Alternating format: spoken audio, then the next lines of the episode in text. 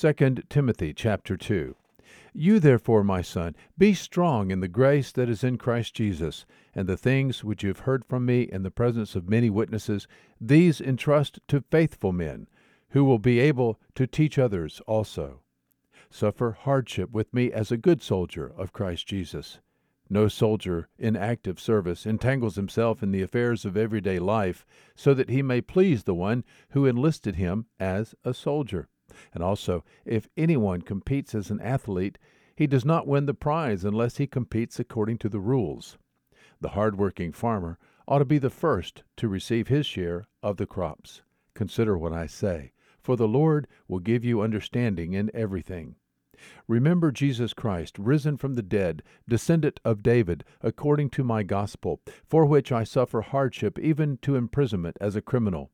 But the word of God is not imprisoned. For this reason I endure all things for the sake of those who are chosen, that they also may obtain the salvation which is in Christ Jesus, and with it eternal glory.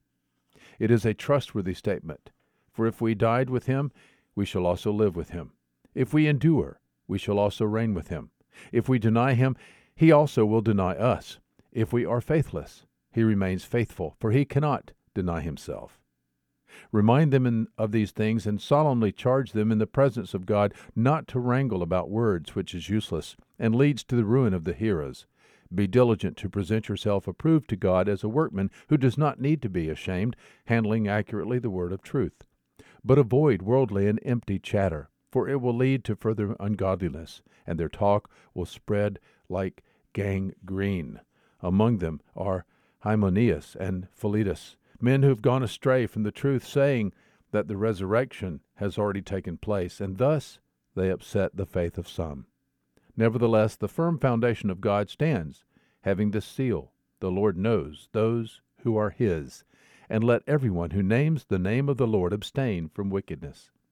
Now in a large house there are not only gold and silver vessels, but also vessels of wood and of earthenware, and some to honor and some to dishonor. Therefore, if a man cleanses himself from these things, he will be a vessel for honor, sanctified, useful to the master, prepared for every good work. Now, flee from youthful lusts and pursue after righteousness, faith, love, and peace with those who call on the Lord from a pure heart. But refuse foolish and ignorant speculations, knowing that they produce quarrels. And the Lord's bondservant must not be quarrelsome, but be kind to all, able to teach, patient when wronged, with gentleness correcting those who are in opposition, if perhaps God may grant them repentance, leading to the knowledge of the truth, and they may come to their senses, and escape from the snare of the devil, having been held captive by him to do his will. 2 Timothy chapter 2. There is good news today.